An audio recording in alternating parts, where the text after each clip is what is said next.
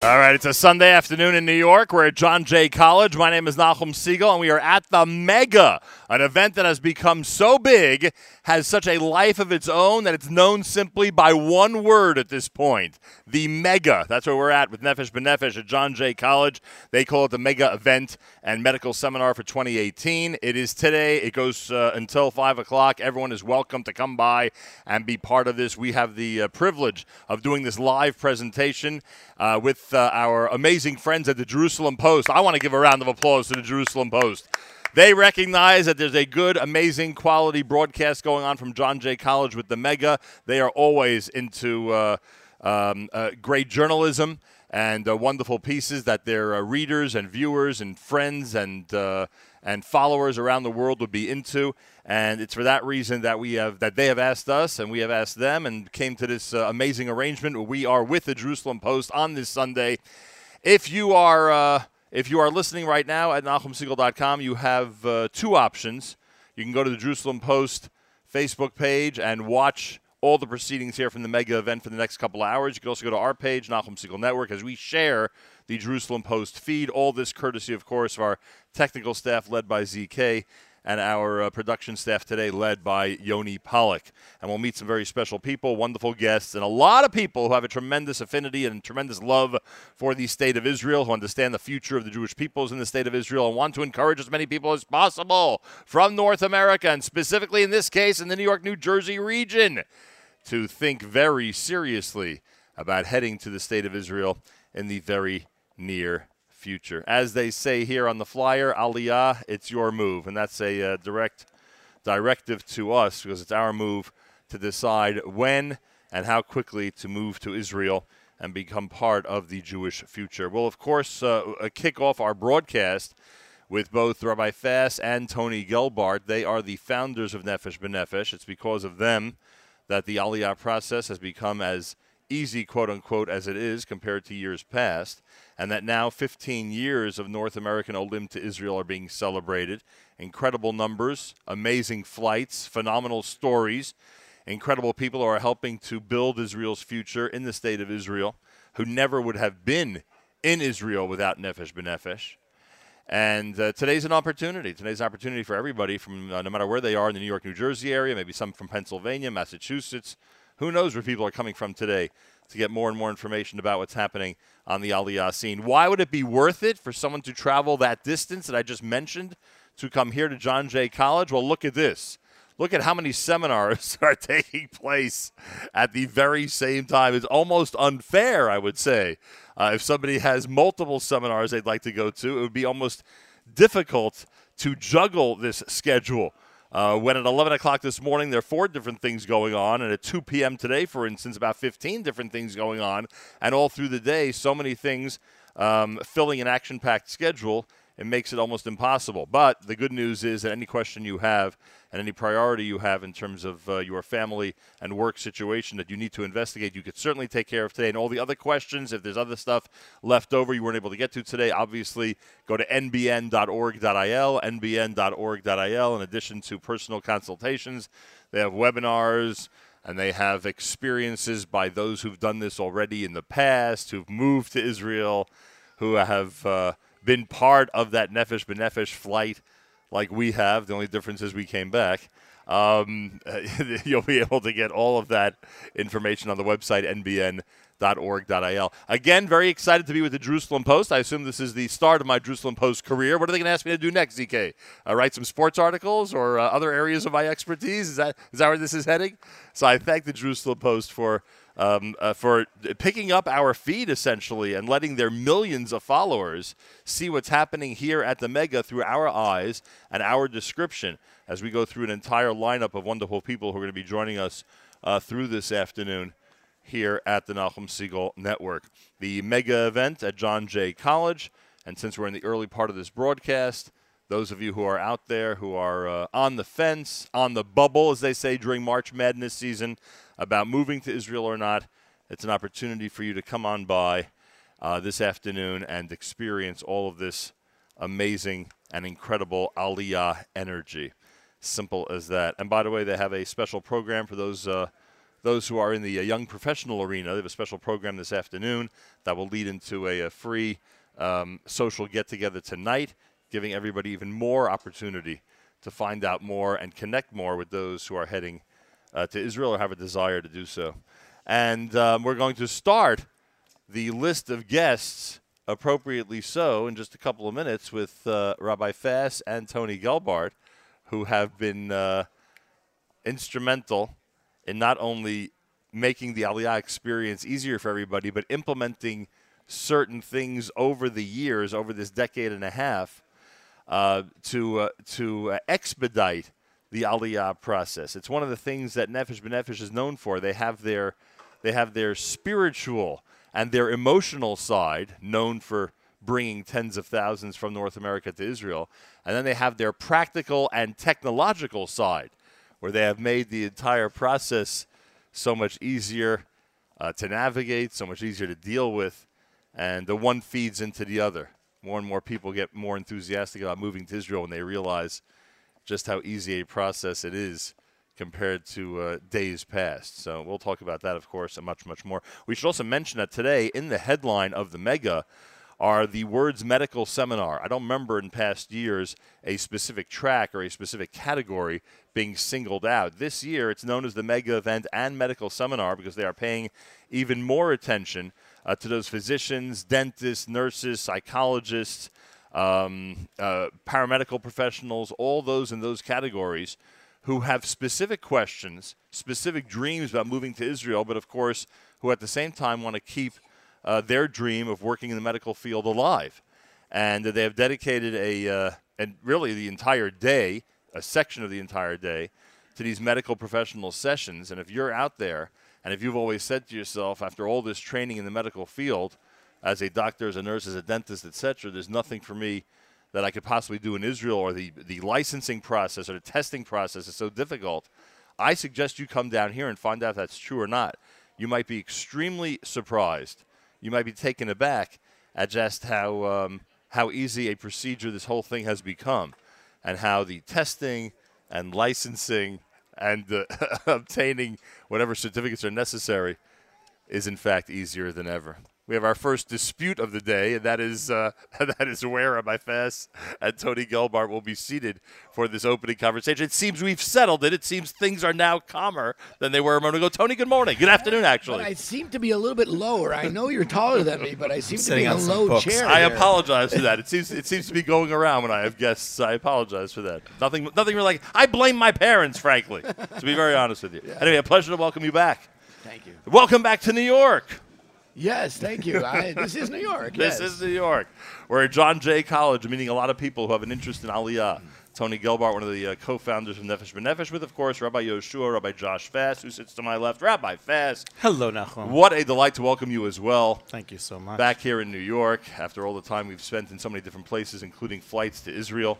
I've Had that privilege of being there when the uh, incredible celebration goes on, when that plane lands in Israel and people know that their lives are about to change. And you would argue that the lives of everybody who are already in the state of Israel will be changing a bit as well when those people arrive. They're only going to enhance the experience of those who are already living in Israel. Absolutely. It is pretty We just, uh, Ambassador Dayan and I just had, gave a session talking about uh, the repercussions and implications of, of what North American Aliyah is and, and modern day immigration, of the booster shot of Zionism and also a pause to Israelis to, to cherish what they have. A lot of times, human nature is that uh, you start you start losing sight of of of what you should love and embrace. And when you all of a sudden you see plane loads of individuals coming off and embracing this uh, this miracle of the modern day state of Israel, it gives Israelis pause for a moment. And what do we have here? I'm smiling only because I wonder if early on some of your Israeli friends said to you, uh, "Do these people know what they're getting themselves into? Do you, do you, do you know what's going on here, guys?" Oh, 100%. They did say that, Yeah, huh? absolutely.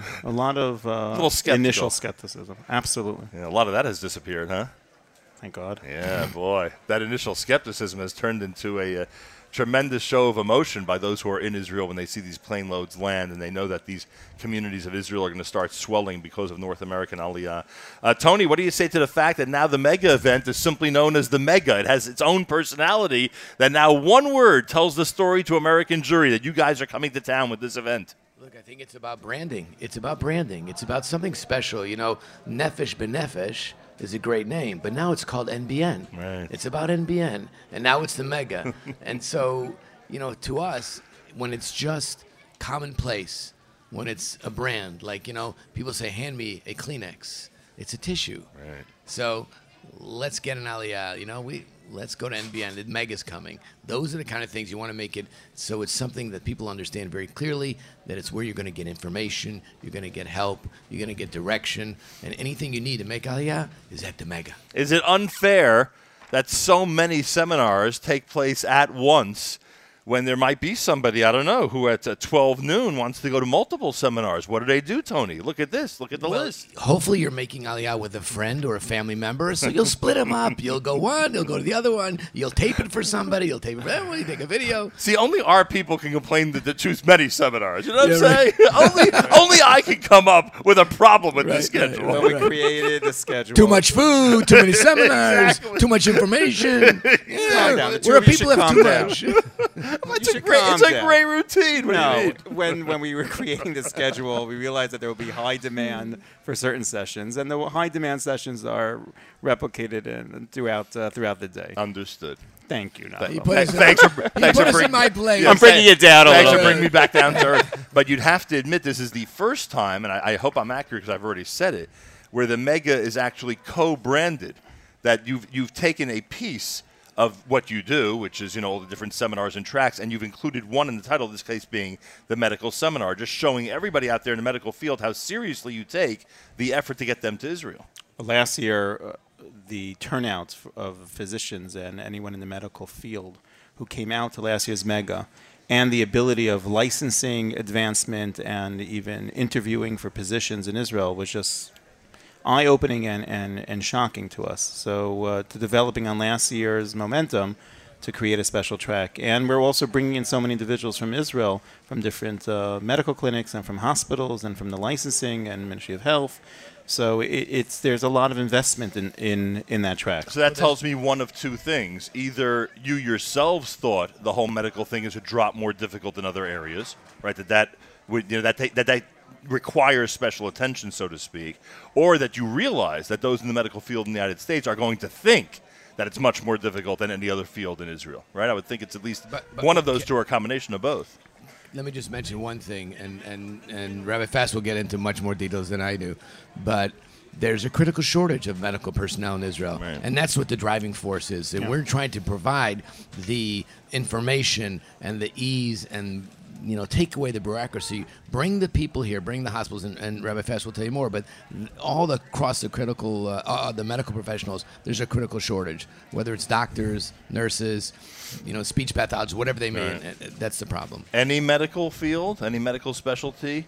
I mean, I don't even know if you'd want to answer this publicly, but I'm curious Most. what you're at. Right, so most. There, are there- some there's still a still handful of, that are not uh, that are not as advanced in in in its reception within the state of Israel or or of its standardized licensing. Right. Um, I bet one of the most common questions, medical field people and others, but in medicine it seems always more important, is there what type of proficiency someone needs in the Hebrew language? Is there a way for you to? Well, it depends. It depends on where you're going to practice and how you're going to practice.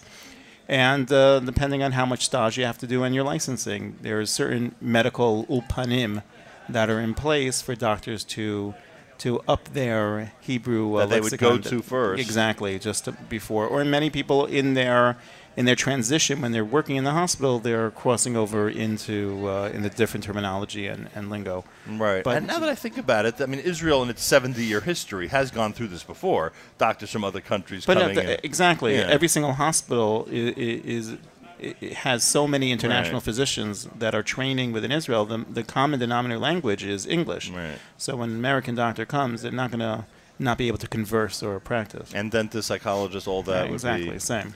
Uh, both Tony Gelbart and Rabbi Yoshua Fass, they are with us. They are the founders of Nefesh B'Nefesh. They are uh, presiding over the mega, what we call the mega event and medical seminar today, right now at John Jay College. I welcome those of you watching at the Jerusalem Post and, of course, at the Nachum Siegel Network, and I thank you all for doing so. There's still time for you to come down if you're in the New York, New Jersey area. We should mention that this is the start of a very busy week for all of you because Toronto, Montreal, Los Angeles, and I bet you there are people from those areas watching now. You're going to be doing, I guess, a mega type event in Correct. those cities all through the week. Correct.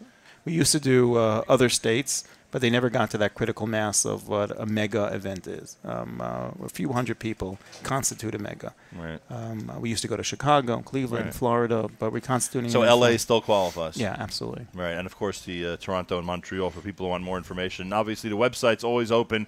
I said to when we when I first introduced my concept about the multiple seminars today, I did mention that at the website.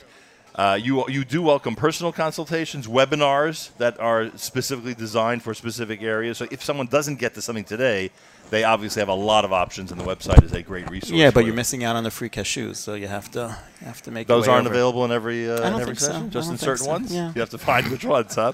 And the medical professional sessions, which are in red, by the way, on your program to show the seriousness that they're being taken here. because they're in red. They're in red, obviously. you know, once that once that's done, you know they stand out. It's very important. And then on top of that, uh, there are a lot of vendors here. When I walked by, I saw representatives from different cities in Israel. Uh, but there are other services as well that are being taken care of today, correct? It's not just where to move to and whether you want to buy real estate or, or rent in a specific area. It's, People can it's do shipping, it's uh, lifts, it's insurance, all it's, those uh, things. Yeah. You remember your lift Oh boy, do I remember that lift? 15 years ago? Yeah, 16 years ago. Yeah. It was big. How long did it take to uh, get from the port to, uh, or you, or you had to go pick it up at the port? It was five weeks And it that we said goodbye to. to your apartment. We said goodbye to our stuff. Five weeks later, we saw it. Thank God for that. Oh, What a reunion it was! really? Very special, very emotional. You felt empty practically for those five weeks. we lived. It's we lived. special to sleep in your own bed. You know, it really is. That's true. You can say that again. Some of us forgot to take pajamas with us. A reunion, you know, reconnecting to things that are very important. I'm, bring, I'm bringing back shocking memories for you. I see. My God. Yes, I'm going to go to a therapist. It was I think there's a vendor downstairs for Therapy. it was an innocent question. I just was curious I'm, remember I'm- your I'm own, leaving this for your own lift experience. and finally, finally, and because I asked you this already, I can ask Tony because I asked you this on Friday. I've always maintained that uh, you know that there has to be a tipping point where we start seeing a decrease in the uh, interest when it comes to Aliyah. Uh, not a decrease in the entire concept, meaning the numbers can't continue uh, to match up year after year with the numbers that you've gotten in the past because obviously those who are interested in moving to Israel, the majority of them we would think are there already and they've you know taken advantage of all your services, etc. So I always thought these numbers would go down. What happens, of course, the numbers continue to go up. People have children. Yeah, and, Next and they influence them, huh? Uh, so Tony, uh, is, is that the answer in fact, or is there something to what I'm saying that at some point we may have to work a little harder because those numbers may start to dwindle?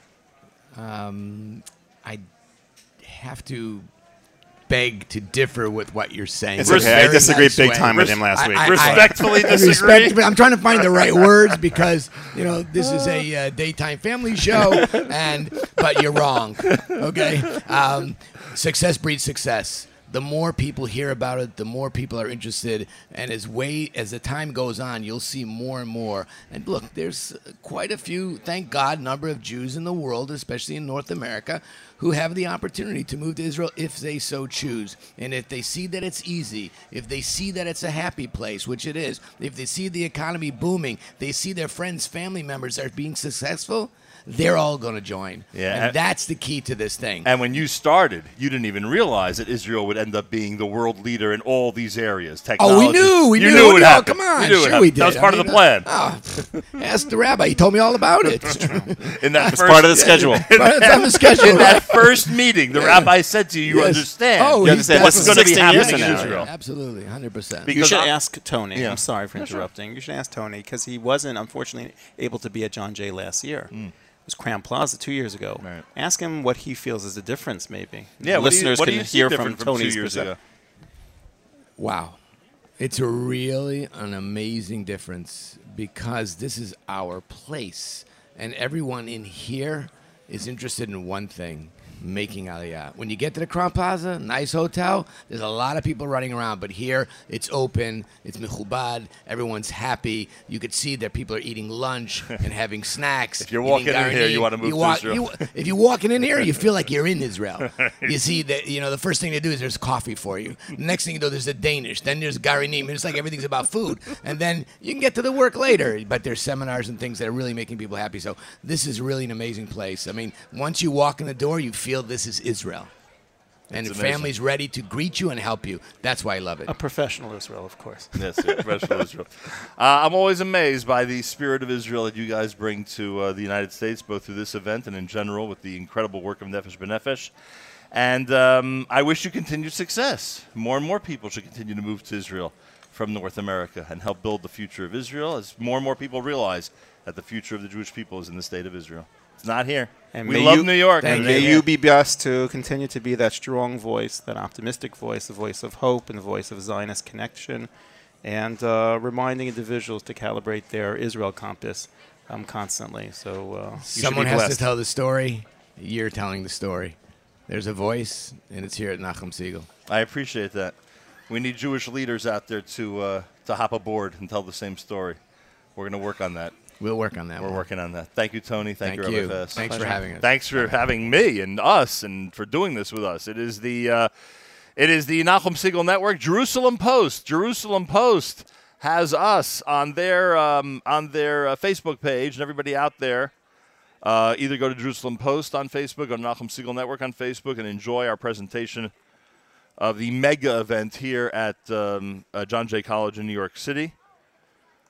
The mega event um, has become, as the gentlemen who were, who were just with me, as the gentlemen who were just with me um, um, mentioned, has become an incredible place to feel the spirit, the spirit and the joy and the excitement of the state of Israel. Not easy always to bring that to 59th Street in New York City, that spirit and joy, but somehow Nefesh B'Nefesh is able to do it.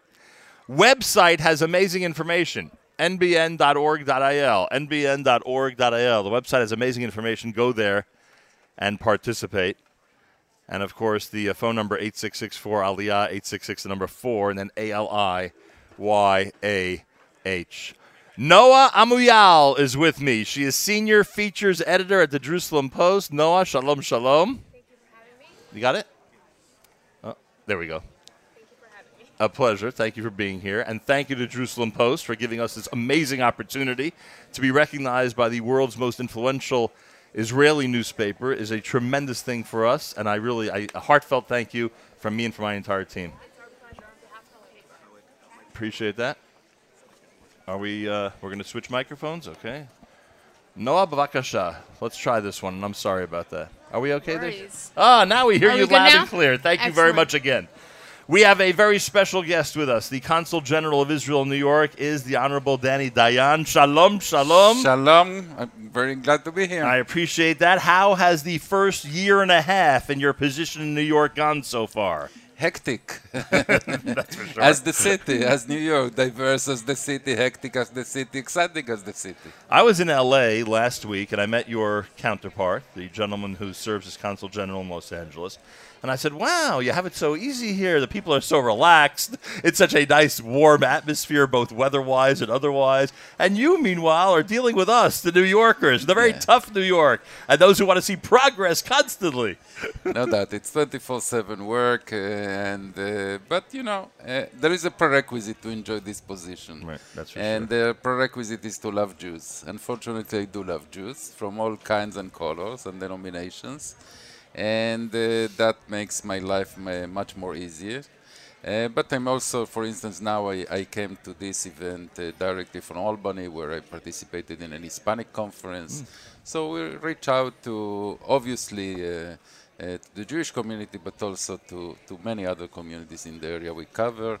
Um, I believe that there is no more interesting, more exciting position in Israel's foreign service than the one I am feeling. Well, those who watch you, I think, would agree that uh, that you certainly make it very exciting. It's wonderful how you represent the state of Israel. I'm going to turn to Noa in a moment. I just want to ask you the, uh, I mean, the big story, and, and I don't know if you're aware of this or not. I think you are aware that we are participating in the big Israel 70 celebration. Originally, we wanted to be in Israel on Yom Ha'atzmaut, April 19th, but now we are actually considering because the President of the United States might be in Israel on the secular anniversary of the 70th anniversary of Israel. We are thinking of actually being there in May. What are your impressions of how the President has handled this whole embassy situation? Well, you know, uh, I th- think that he handled it extremely well. Uh, I was asked many times the, in the 10 month between. Uh, 11 months between uh, January 20th, the inauguration day, and December 6th, the day he announced, I was asked countless times, tell me,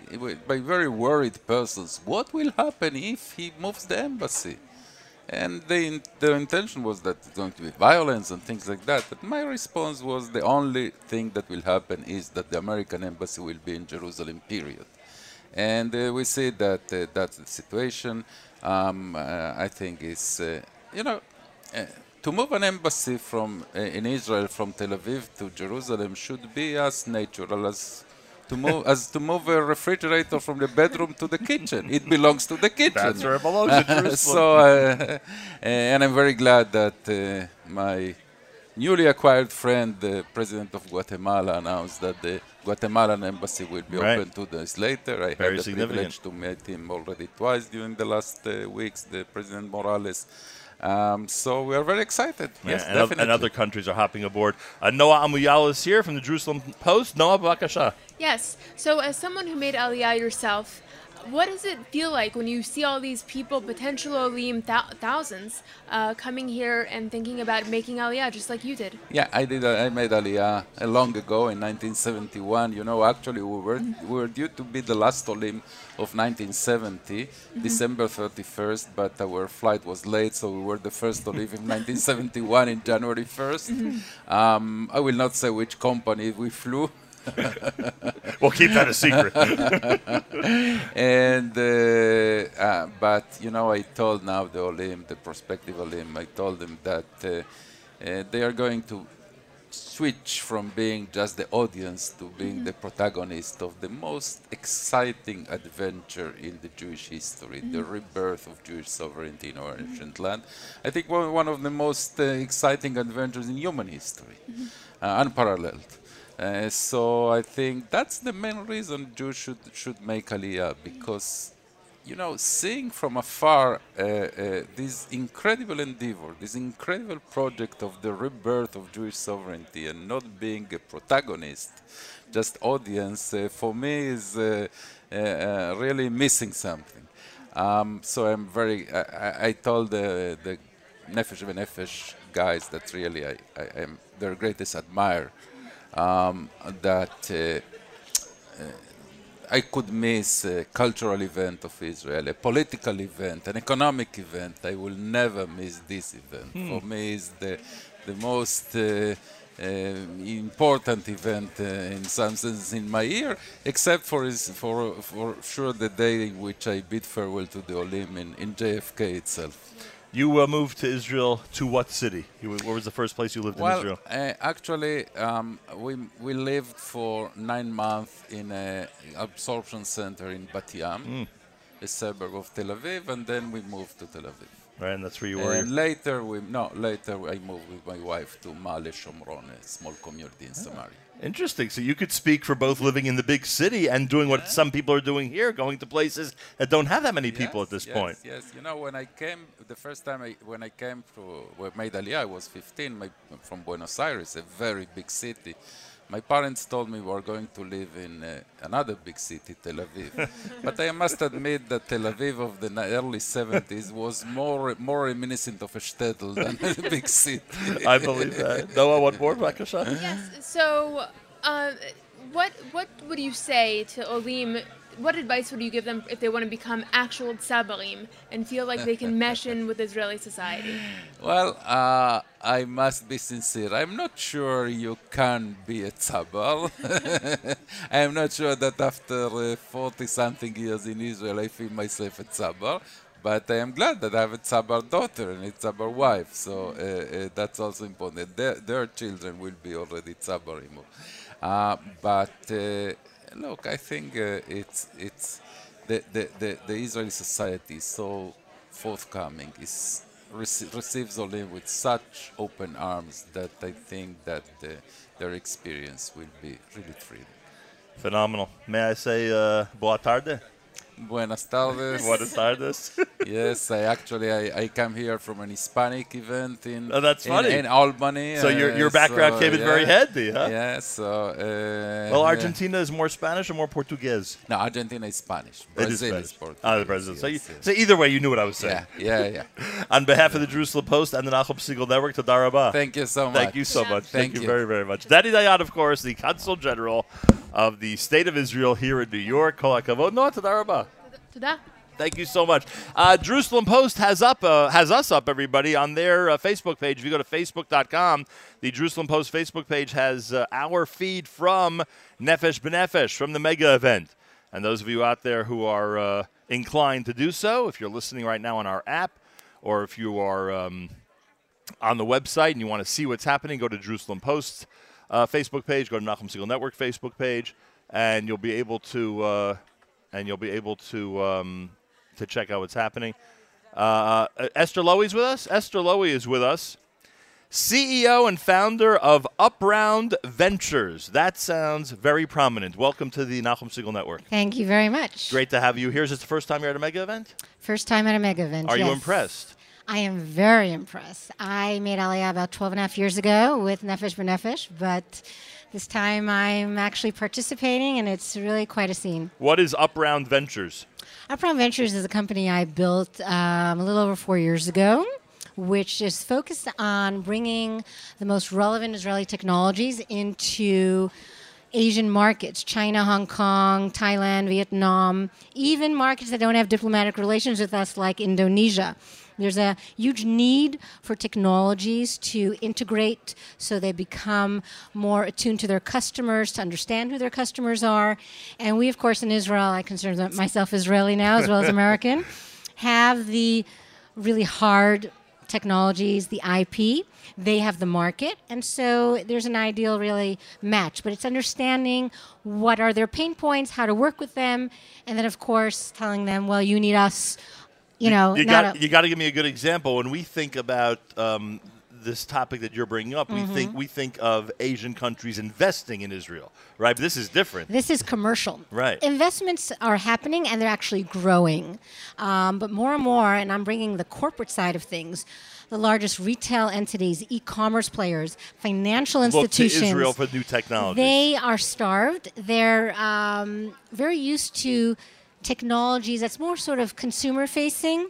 And what we bring to the table is what we call sort of the platform iOS, iOS based, where we can apply a technology architecture to a variety of industries. Bottom line is they want to engage their customers, they want to retain their customers, they want to acquire new customers, and we have the technology to help them deliver Would it that. be safe to say they simply want a 2018 system? Would that Absolutely. that's what they want. right? They want to be as uh, up to date as possible. Absolutely. And do as much business as possible as their technological model will allow. Simple And what's that. interesting is we tend to see think because America is very attuned to the startup nation and Europe, but there's very little that they actually know about Israeli technology. They've heard about Waze and Mobileye, and everything else in between is kind of a blur. Right. So knowing Even to us. so Not so you, I mean us. Right. Well, I'm us and I'm you, so uh, I throng on both. Uh, so it's fascinating because it's we also have a lot of commonalities. The the Asian way of thinking, a family of education, is similar to Jewish, Right. and so. There's there's a commonality that, that I think they will you know the, the there's an understanding that they want to learn more and engage with us more. All right, so uh, you are then always looking for talent from the U.S. or not necessarily? How do you grow this company? With which, with Um, which people? Who are you looking for to come well, join you? It's really it's it's a you know we're a little United Nations in Israel. So on my team, I've had people from Brazil, from China, from the United States. Um, English is vital. So being a native English speaker, Right. I just came from a panel. We were talking about innovation technology. Were there a lot of people? Uh, yeah, a fair amount, and we were competing with the ambassador, with the consul general. So Right. you know, thanks to all who came. Um, American know how methodology of doing business um, can never be overstated. The mindset of growing from a small company to a large company, the management skills, uh, the international business engagement, communications, these are not soft skills, these are vital skills for growing a business globally. So I think everyone here as a professional has something a huge asset, um, and and I, it, you know it, it's really needed in Israel. So you may have met some people today that could actually join a company like yours. Absolutely. You may have met them. Uh, and we're and it's an impressive group, right? No matter where they are from around the world, it's amazing what some of these younger people, like yourself, know about technology and are able to bring But you to know the table. what? I also believe, and I, I see it all over. Um, Israel, you know, it's not just the Mark Zuckerbergs when they were 20 starting Facebook. We have innovators and entrepreneurs in every generation. I was at an event that Deloitte Israel hosted um, a few nights ago in Tel Aviv, and I met the most engaging entrepreneur. He was in his 60s. He said, Well, I worked for SAP for all these years in all corporate America, and I wanted to start my new, you know, adventure. Right. And I love that because innovation is in all of us. And I mentioned earlier, I can't take credit for this quote, but everyone who makes aliyah is an entrepreneur.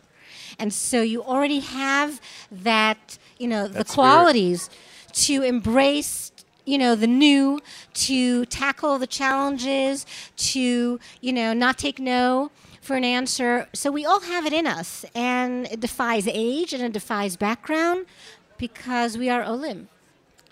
Were there older people in that seminar? Uh, this afternoon, Yeah. uh, there were a couple, you know, not spring chickens, but you know, All right, so it's not exclusive to the young. absolutely that's the, not. That's the point. No way, no way. Which, of course, is something that most of us believe. So I'm glad you told us Absolutely that. In fact, not. not In fact, correct. may I ask one more Sure. thing? There is an Israeli entrepreneur who had an enormous exit um, from a fintech company, about a billion dollars, and he started an accelerator for people aged 40 and up in Israel. So I'm going to do a little promo for him because he understands, and he's in his late 50s. And he understood that talent comes from everywhere, every demographic, and don't limit it only to, you know, Interesting. a certain demographic. All right, it's good to know. Yes. Uh, Esther Lowy is CEO and founder of Upround Ventures. Thank you so much for joining us today. Thank you very much. A pleasure. Continue to enjoy the Mega. Thank you. It's got its own personality, the Mega, known by one word. How many things, after all, are branded with one word, I ask you? But the Mega is one of those things, and in fact is. Um, we are here at the Nachum Siegel Network as we continue. I want to thank our friends at the Jerusalem Post who have made our broadcast available to their millions of followers. And I'm not kidding. The Jerusalem Post, the world's most influential and important Israeli newspaper, has us aboard today, and it's an honor, a real honor, and I thank them very, very much. Laura Stadler is here. I'm told she's from Staten Island, New York. Is that accurate? Yes, I am. Nice to meet you. Thank you. I have a feeling we've met before. I think I don't know if I met you, but I've met your brother. Oh, there you go. well, well, is it time to move to Israel? Yes, it is. It's time. Never too late, as they say, huh? Absolutely. As a retiree and having three children living there, it's never too late. Where are they and what cities? Um, my daughter's in Modi'in. My other daughter is in Yerushalayim. And my son, who is living in my house, is on Merkaz Shapira next to Kibbutz St. Saram. Oh, so now uh, is that where you're going to be? I assume. Yes. Didn't have to make a decision which kids to be closest to because he, he's there where you are, right? Simple as that. Uh, so when did you decide that this is it? It's time to uh, Well, to move away from the U.S. and make the big move. Actually, it's been in the making for a very long time, a good, a good 15, 16 years. And it's just the past year I said, okay, it's enough. I just got to go already. Wow, interesting. Yeah. And what has this preparation been like? I assume you know you said this to yourself months ago. What's it been like over these few months? Well, my kids there, they actually don't believe that I'm coming. Did they plan on being at the Um, plane? At least just that, or they still don't believe you? no, it makes it easier that I have a house and Right. it's basically set up. And um, so it, it's a little bit easier for me because I really don't have to look for work. Do you know what month you'll be uh, flying? Uh, either at the end of June or July. Right, and they will be at the airport to greet you. I'm sure they will. Be a big celebration, Oh, right? yes. What would you say to those people who are watching and listening who might be, I don't know, in their 50s, 60s, 70s, and they're thinking about, hey, is this a good move for me to make? What could you say to them? Get on that plane. Simple as that. Simple as that. And Nefesh B'Nefesh makes it As easy as Absolutely. possible. They make it as easy as the transition can be. Right, simple Yes. as that. Uh, Laura Stadler, thank you very much. You're very Staten welcome. Island will miss you, but Israel will be happy to see you come there. Thank you. Thank you very much. Laura Stadler of Staten Island among the honorees. The honorees, among the retirees. Yeah, I guess we could say honorees. Why not? Uh, for our purposes, she's an honoree today. Uh, among the retirees who are heading to Israel in the very near future. I am told it's time for a break. A good opportunity for me to thank the head of our technical staff. Uh, that would be ZK, and the head of our production staff. That would be Yoni Pollock for their efforts today. And a big, big thank you to the Jerusalem Post. Thank you, Jerusalem Post. An honor to have uh, uh, our um, uh, webcast on your page being featured uh, for your millions of followers. And I thank you very, very much for that. Everybody at the Jerusalem Post, go to jpost.com on the web, and of course, the Jerusalem Post page on Facebook. And um, I want to thank Daphne. Daphne's been a tremendous help to us as well in preparing today's show, and we thank you very, very much. More coming up. You're listening to the Nachum Siegel Network. Been a lot of places. I've been all around the world. Seen a lot of faces. Never know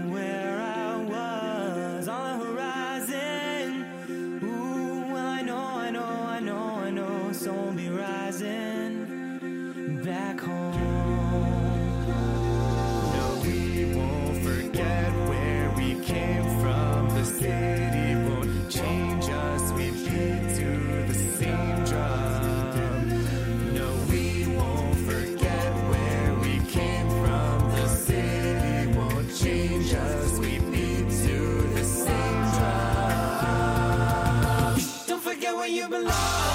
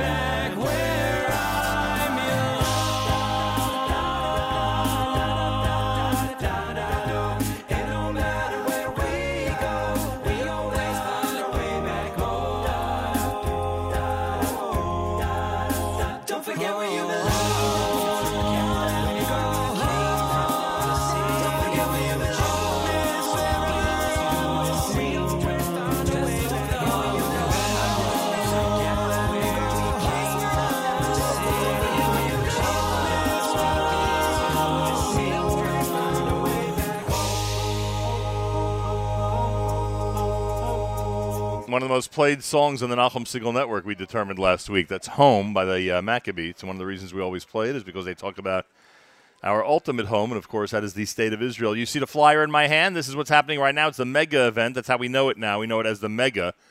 We used to know it as the Nefesh B'Nefesh mega event. And all of a sudden, over the last couple of years, it's transformed into its own one word reference the mega. And the mega this year, right now at John Jay College, where we are, features all these seminars, all the information you can imagine, all these vendors that are here in the back of the booklet. And uh, there's so many people here who are thinking of moving to Israel, have already made the decision to move to Israel, and they're getting more and more information throughout the day here at John Jay College. Yoni Halper is here in our mobile studio. Yoni, Hey. welcome to the Nachum Siegel Network. Welcome. Thank you. Wave to the camera. Why not? Where are you from? Uh, we live in Monsey, New York. I've heard of Monsey. Yeah. It's a nice, a lot of snow there last week. I was told. Yes. Reason number 312 uh, to make Aliyah. You know, you know, we were stuck in a blizzard in Israel. I'm just telling you. All right, well, That's a famous NSN story, but all right, it's not for now. All right, so you're going from Monsey. When did you make this decision? Ooh, we made it maybe about a year, year and a half ago. All right, and you always were targeting this summer. How, how did you uh, plan It- this thing out? It, we planned it out just because we knew there's certain things we had to get our ducks in a row. My eldest daughter is in eighth grade. We'll be going into ninth grade. It's like basically a transition year. Right. So we thought um, if we're going to do it, we do it now. Do you know what city you're going to be living in? Yeah, we're going to be living in the Beit Shemesh area. Our kids right. checked out the schools in the area. We loved it, and uh, that was that. And how are they dealing with all this as uh, we, this gets closer and closer? Yeah, that's the, usually the sixty-four thousand dollar question. um, the reality is that we made them really part of the process. Like we, we, we went for three weeks, and the kids checked out. Each kid um, checked out different schools. Nice. Um, we went into different neighborhoods, asked them what they liked, what they didn't like, and back and forth. So they've been really part of the process. So it's not like you're going to like it, you're going to do it, you're to eat it. Right? It was You mean that old system doesn't No, work anymore? I mean may- maybe we should have gone that route, but no, it sounds like you're doing a good Yeah, job. What line of work are you in? uh, I own a consulting firm. Uh, Are you able to continue to do that in Israel? yes, indeed. Uh, that's also part of the motivation. A lot of travel or not so much travel? Um, most of my work is done by video conference and, Hmm. and like kind of online project management system. So I, they, my clients don't see me on a regular basis as is. They see me every couple months maybe. So I'll go do the commute back and forth every eight weeks or so. when necessary. Yeah. Very cool. Yeah. Boy, oh boy. Sounds like you got everything all set. Yeah, well, we'll see. we'll see if you're fooling yourself or not. I'm eyes wide open. I, I know nothing's as simple, but yes. Uh, was today extra helpful for you? You've been in this process so long, and the family's really into it. Was today, you know, was today necessary for you? some some of the stuff that we learned today was reassuring. So it was kind of reinforced some of our things that we thought, and other things were um, things that we're now dealing with, like lift and things that are you know Right. you only really deal with in the eleventh hour. Um, and now that we're in that realm, we're talking different companies there and other things, taxes for commuters. Obviously, that's very hyper specific for me. Right. Um, so things like that have been very valuable, and it also gave my kids an opportunity to be here with see other families and other kids. So the emotional component of that, I think, is valuable too. Have they met anyone before today in the process? Kids in the process? Other people in your neighborhood, maybe, or others that may be considering this? So yeah, they, my kids um, go to a, a very like Zi- Zioni school. Some of the, my kids have had kids who've left the school and moved, made Aliyah. Um, we have some relatives. My oldest daughter is already WhatsApping with uh, some Israeli cousins and, and some friends on that side. Um, but um, you know, we, we're making sure that they that they don't feel like they're alone in this process as as a kid. You know, they should have some peers that they know on that side. I, I guess you don't have a point of reference because you weren't trying to make Aliyah 15 years ago, but could you describe the way that Nefesh B'Nefesh, you know, walks this process with you? Oh, I mean, it, it's it's so it's so um, so thorough that I wonder how it was when, we didn't have those resources available. We can get people on to talk about that. but it, no, it's remarkable because I mean, aside from like the static articles you can read about everything throughout the entire process, is just knowing that you have a designated person you can talk to, and even if they're not the expert in everything, they don't have to be the expert in everything. They can point you in the right direction so that you are talking to the right person for whatever you're looking for. So just knowing that you have somebody you can call and speak to, um, and address whatever concerns you may have that are very specific to you is valuable. Um, and then there's just other, you know, the kind of the other benefits that you have, um, just you know making the process smoother and easier. Um, You know that, that they've learned from just years of doing it. Uh, I am told two things about you by my staff. Number Uh-oh. one, you're a fundraising consultant. Yeah, you kind of buried the lead on that one. So we'll give you we'll give you a little shout out. Those who are uh, interested in uh, increasing their fundraising for their organization, Thank you. You're one of the people they can consult with, right? Yes, indeed. And I'm also told that unfortunately you're a big New England Patriots fan. Oh no! Is So- that is that a point of contention between us? Well, it's definitely a point of contention. I'm glad to say that uh, they are not world champions. but, yes, uh, indeed. Well, we'll have to live with the five Super Bowl rings that we have. Ooh, they always have a way of getting us Jet fans. They always have a way of oh, doing oh, it. Oh, Jets fan. Oh, I'm more sorry. What do you expect? a pleasure. Good luck Thank to you Thank you very much for having me. And we hope to see you in Israel. Who knows? Maybe we'll be on the other end or on the flight itself. Who knows? You never know. Thank With you us, you never know. Thank you very much. Yoni Halper, he's a uh, he's a uh, gentleman from Monsey, New York, who's ready to head to Israel this summer with his family. His uh, Aliyah journey would not be possible without this man, because he, after all, is the director of North American Aliyah. Oh no, no, no, director of pre-Aliyah. What do we call you officially? One of those. What sounds good to me. We're going to make him both the director of North American Aliyah and the director of pre Aliyah. Mark Rosenberg is with me. Those of you who have uh, logged on to the Jerusalem Post page, you may not have ever seen Mark before. This is him. This is him in the flesh.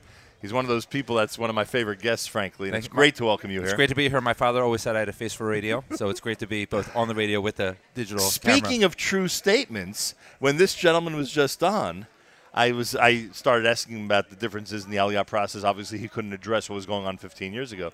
But I said to myself, you know, one of the biggest differences might be that today, when you ask someone from Nefesh B'Nefesh for information regarding something to do with Aliyah, they give you accurate information. You know, back then, you, you didn't know who to believe. You didn't know if you were getting the right piece of advice or the right piece of information. Today, at least you know you're getting the right piece of information from somebody who knows. you It's know? true. Maybe uh, one of our big efforts was to get rid of the phrase "yeah beseder." Like, oh, when you get it, you'll find out. No, we want people to be informed before they uh, before they make their tickets to Israel. We want them to be in control of the decision and without surprises. One of the reasons, by the way, that NBN has a thank God a a potent and large staff because there are so many different specialties that have to be dealt with and specific questions that each one of your staff members will uh, research. They'll get back to them with the accurate answer, et cetera, et cetera. It's one of the it's one of the reasons why it's good that there's micromanagement in Nefesh B'Nefesh. Sure, sure. It's I mean the the expertise is needed on uh, almost every stage of the process, pre, post, and obviously even during the flight. Uh, You've you've witnessed that firsthand, the intricacies of the details that can go right or go wrong.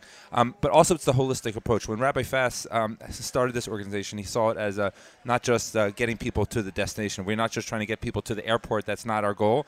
Uh, we want to make sure that when they get home and when they get settled and months later and years later that they're uh, it's as smooth as possible. And therefore, our staff really works in that holistic manner. So it's it's it's we hold each other's hand to make sure that we're not you know we're we're setting the touchdown up. It's a quarterback, a wide receiver connection. Right. We want to make sure that I guess in that metaphor that Ole is the ball, which might not be a great thing, but it's the idea is that to score that touchdown, you really, really need to be coordinated to make sure that it's going really going to be a successful operation. How many years are you with Nefesh? Nine years. So, do you know or do you remember Olim from nine years ago, who in fact would attest to the fact that the organization has been in touch with them since the beginning of the process? I think for sure. I mean, I remember nine years ago we came to New York to uh, the I think it was the Crowne Plaza in Times Square for an event, and we were very excited that we had like 250, 300 people out for this event, Right. and to, to see the, the growth in a, a Sunday morning here in, in uh, Manhattan that we're we're talking about 1,350 people to see that type of growth is amazing. Were there in fact already 1,300? Yes, uh, it's. I mean, it's. Uh, we're, uh, right now, the young professionals start to come in, and Right. uh, there's there's uh, a lot of activity that's going on in the sessions around. For me, I mean, my per- first-hand experience is I did not have the pleasure of making Aliyah with with Nefesh B'Nefesh, Right.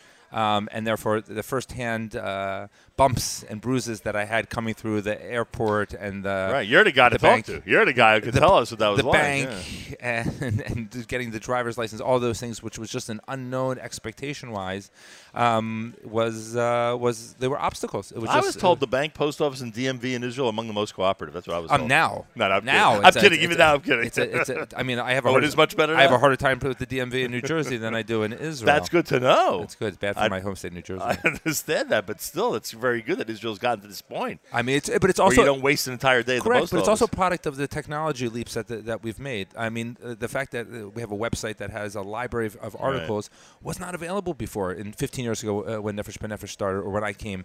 Um, and the fact is the same thing that you go to the DMV website in Israel, they'll be able to say, oh, you can send this form in and download it. So naturally, part of it's I think it's progress. But we've seen, I think that one of the things, the most amazing contributions that Nefesh B'Nefesh has made um, is really to see the influence it has over the government organizations. They, they come to on the, our flights, they come to our events, and they're like, oh wait, oh we can learn how to do that. Oh we can we can take that tip of customer customer service, and to see that is, is it makes us like very proud that we're helping shape um, know, some government policies. We have a member of Knesset joining us later, Mm-hmm. and I was seriously thinking over the weekend if I should bring up that topic. That, you know, government can and already has learned a lot from you guys about hmm. Certain areas of. That's the with people. intersection. I think that's what's healthy about the not-for-profits. I mean, anyone who has that experience, they sees that the not-for-profits work with the government. The, the you know, and those sectors. In, uh, the, the reason we're invested in by the government is that we have that value added, and sometimes the best practices naturally trickle down.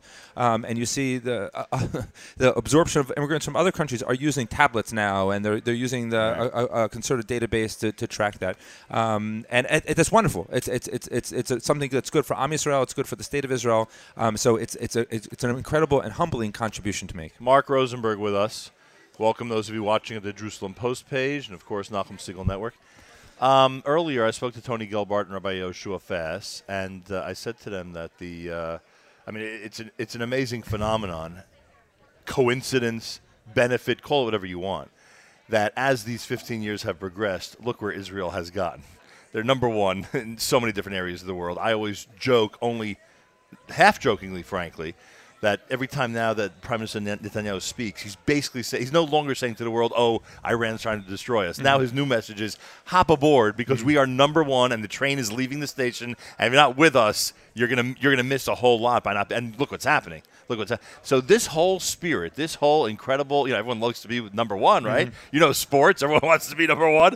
It, it, it's like it's an amazing benefit of the last decade that Israel has gotten to this position, and sort of like post Six Day War spirit, now has this incredible emotion that's going through the entire Jewish people around the world, and I believe it's one of the reasons why we still see this incredible domino effect of Aliyah. So it's it's a it's a wonderful thing to think about. Wa- I, I don't know. I think it was timing. I mean, I, I don't. I'm not sure that when Tony Gelbart and Rabbi Fass Right. had this idea They that they, they they read the tea leaves to realize, wow, the economics are going to turn, the dot com bubble is going to start. But what happened is, I think that I, I do give them credit for it when they when they cleverly understood that the, there was a change in Aliyah, and the Aliyah was about choices, and we have to relate to pe- to people differently because there's wonderful communities around the world, wonderful Jewish communities, and they people are- there's something a draw to Israel. I think coincided with the new era of Zionism, whether it was the, the, gone is the um, you know checkbook Zionism, or that you know we're sorry for Israel, or the Six Day War Zionism. But there's a, a recognition or relationship to Israel that has matured, and now that and, we see it's difficult for people today to realize that well, Israel is a strong economy. That I'm using all these applications that I got in Israel, and, and no longer go to Israel. I have to worry about what cell phone I'm going to use. I can use my same cell phone, and now I can go to Airbnb to get play, Uh, apartments. I don't have to go to the Inbal or the mm-hmm. Laromme like I used to. And there's this there's there's a different experience to Israel, and and I think that what we're seeing now is lots of great conversations about Israel identity in the diaspora in New York and, and the greater community about how to relate to Israel. But precisely, I think the Olim that have come to Israel have brought that spirit, and they're, they're reflecting this um, this this connectivity, which is so different than the Olim that came beforehand. I've, I've said this before. I'll say it again. My wife's family came in 1987. Right. If you were a North American family that came in 87, there was a 60, 65 percent you'd be out of Israel within two years. Inflation was difficult. It was a lot of bureaucracy. I mean, it was a An very- unpleasant process It was an unpleasant process. It was very, very difficult. And we're proud that we're at like 90% of our Olim are still in Israel three years later, that we're, we're pushing that and they're coming with proper expectations. But the influence they're having is this new chapter of Israel's history that thinks about where Israel's gone in 70 years, but just in the past 10 years. And I think that's what's, um, that's what's really remarkable. And to see, it's very, very humbling. And we have an awards uh, ceremony coming up just in a few months, the Bonei Tzion Awards, Mhm. to see the influence that, that, that individual Olim have had to come to Israel and what they've done to change slightly to a large impact the, the educational system, to actually get involved in politics, and then to have an influence on laws that change uh, Israeli policy, to you know to step forward and start an organization that's going to fill a, fill a gap that's there. It's very very humbling, and it's even more humbling to look around this room and to see the, the thousands of people here and say that mm, some of these people are not just becoming to participate in that story, but they're going to have uh, uh, overrepresentative influence on it as well. You know, we no longer call it the mega event. We just call it the mega. Oh, the you know that now it's got its own one-word personality, its own one-word brand. That's how big this thing has gotten. Nachum, you know how to say it in Hebrew, of course. How do you say mega? Mega. Mega. Mem Gimel what? Mem, Mem- Gimel Aleph? Aleph, I guess, mega. and this is how it's known. Now you know this has become its own very, Hamega. very special. Hamega. Hamega, exactly. Isn't it amazing? So it's it, and it's it's again it's really amazing, and I, I thank everyone who's involved today. And and uh, uh, people were here up quite early. Some people were here through the night. The logistics staff to really put this together, um, and it's uh, it's really uh, wonderful to be part of a small part of a big dream. You met a lot of people today, huh? Uh, I said a lot of the same things over and over again. yeah, I can imagine. And a lot of people who want to live, live in Israel. They know the future of the Jewish people's in the state of Israel, Mark Rosenberg. It's, uh, living living that dream is uh, really a great privilege, and to see to see that it's really um, something that is uh, possible. Um, not always perfect. I think there's a difference between sometimes people are waiting for perfection or that right time. But I think that when you when you really want to investigate it, and that's my my uh, my invitation always is to say that Um, don't just make it a conversation. Investigate it, wonder, and, and speak to professionals to see if it's something that can happen in the year, in five years, ten years, fifteen years. Um, because there's just wonderful things that you could do that can make it much more possible. Your enthusiasm and your practicality are both infectious, and I thank you as usual. A pleasure, a pleasure. Say hi to our friends at the Jerusalem Post. Jerusalem Post. I'm still best, uh, most popular read. Uh, Most most influential Israeli newspaper in the world. In the world. And th- and let me tell them, this is Mark Rosenberg. there you go. Thank you, Mark. Wonderful. Have a great day. A pleasure. We're at the Mega, everybody. We're at the Mega, having a blast, and uh, most importantly, uh, finding out more and more about why people want to make Aliyah. Those of you who thought, those of you who consider, when is this Aliyah boom going to end? When is the entire Aliyah uh, acceleration going to come to a uh, going to come to a bit of a halt? And the answer is doesn't seem to be happening at all. Come to the Mega and you'll see exactly what we mean. We'll go to this. More coming up. You're listening to the Nachum Siegel Network. And a big thank you to our friends at the Jerusalem Post.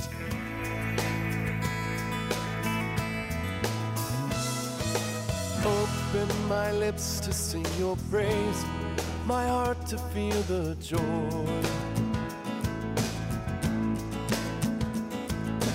Let me have the gift for which I'm yearning. Another night in Israel. Desert flowers blooming in the spring, the grapes upon the vine. Let me walk the beaches in the moonlight. Let me fall in love in Israel. Wherever you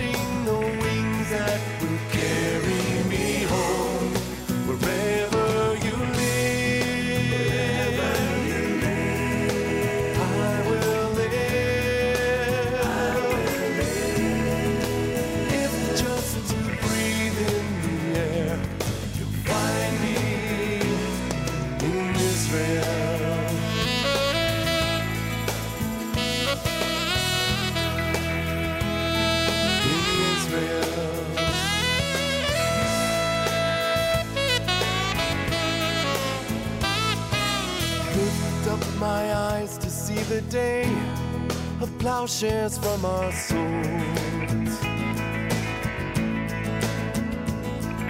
A time to mend, a time to gather stones, a time for peace in Israel. Let me hear the voice of bride and groom, of laughter in the street.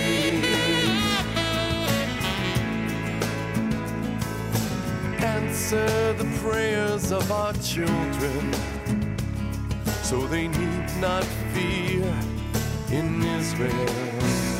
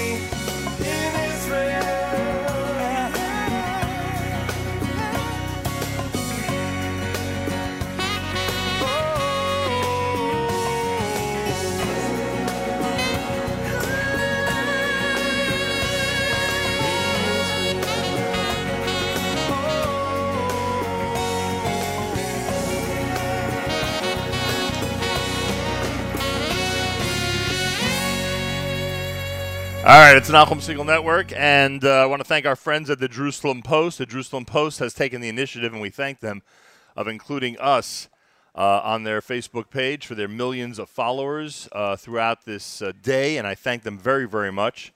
Jerusalem Post, Israel's most influential, most important uh, newspaper, and I thank them very, very much. A big thank you to Daphne Farkas. Thank you, Daphne, for all your help, and always appreciated.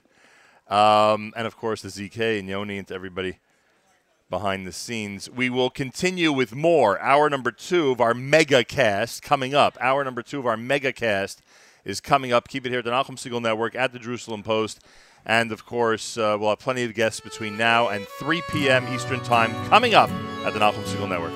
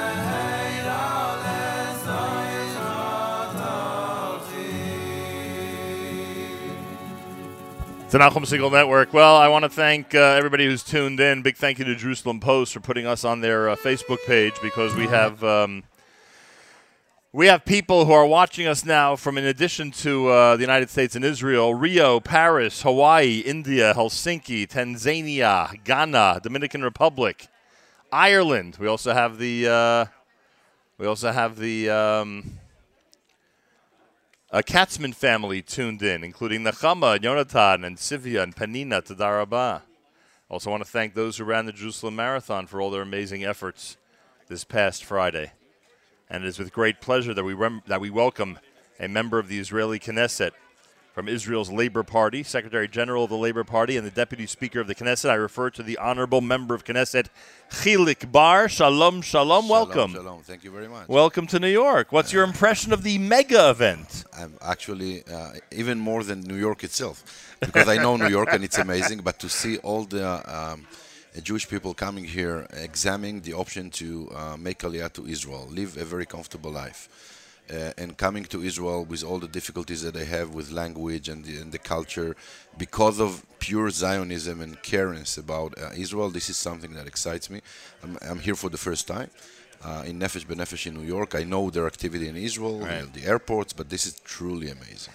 Um, can I assume that the topic of Aliyah is a, uh, a, a, a multilateral topic in the Knesset, one that everybody agrees on, one that everybody would love to see increase as much as possible? No, no, of course. As you know, we at the Knesset are arguing about almost everything, but I think there is few things that are in consensus, and this is the um, uh, to uh, in- increase Aliyah, to encourage Aliyah, to hug uh, our Olim, both from left, from right. You know, we're first all uh, Israelis and Jews, and we care about our people, whether they will be in the diaspora or in Israel. And this is why we in the Labour Party, together with Likud and Jewish Home and whatever, Meretz, you know, we care about this amazing uh, uh, Aliyah uh, process, about what they are uh, facing while they're in Israel and before they're coming to Israel. But mainly, again, uh, after they're coming to Israel, we want them to feel at home. We want them to know that they have an address uh, to ask anything they want to uh, help them with the challenges and difficulties. And this is definitely a consensus all Well, over the uh, house. member of Knesset Chilik Bar is with us. There's no question that Nefesh B'Nefesh has helped ease that process and help people really uh, uh, make Aliyah, move to Israel in an easier fashion, thank God. Uh, earlier, someone suggested that there's a lot to be learned from them as an organization. Do you think there are technological advances and things that they do when it comes to dealing with the government that you, the Knesset, and other government officials have learned from that have been able to implement because of them? The, the answer is yes, definitely. From the couple of hours that I'm here, uh, going around between the uh, different places uh, and advisors, I can see that they are saving. You know, one of the biggest problems in Israel is bureaucracy, A- and here they are saving months of bureaucracy. I went just to the um, medical uh, people that want doctors and nurses that wants to uh, make aliyah to Israel, and I understood that they are saving between six months to one year of bureaucracy, which means if they wouldn't be here in, the, in this conference and they were going to Israel without Nefesh B'Nefesh, they would probably face a lot of other bureaucracy. So uh, I think that the Israeli uh, government and Knesset can definitely learn from uh, Nefesh of how to be very efficient, uh, how to be uh, very clear about what you want, what is the needs of people, and this is uh, something to salute for uh, to Nefesh B'Nefesh. Now, tell me about the Knesset. You said a moment ago that you know you argue about a lot of things there. How, how can we get people to get along better over there in the Knesset?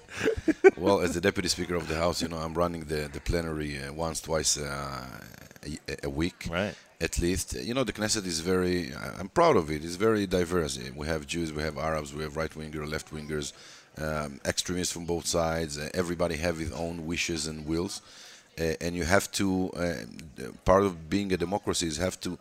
Uh, answer the needs uh, and the aspirations and meet the aspirations of most of the citizens or all of the citizens of Israel, and we're not alike, uh, all of us, uh, also between uh, the Jews. So I think that the challenge that Israel is facing and actually dealing with successfully for the last 70 years, soon we are celebrating Yom Ha'atzmaut, is actually to make most of us or all of us uh, feel at home. Of course, that there are people who are and not feeling at home. I'm talking about mainly maybe the minority, the Right. Arab Palestinian minority.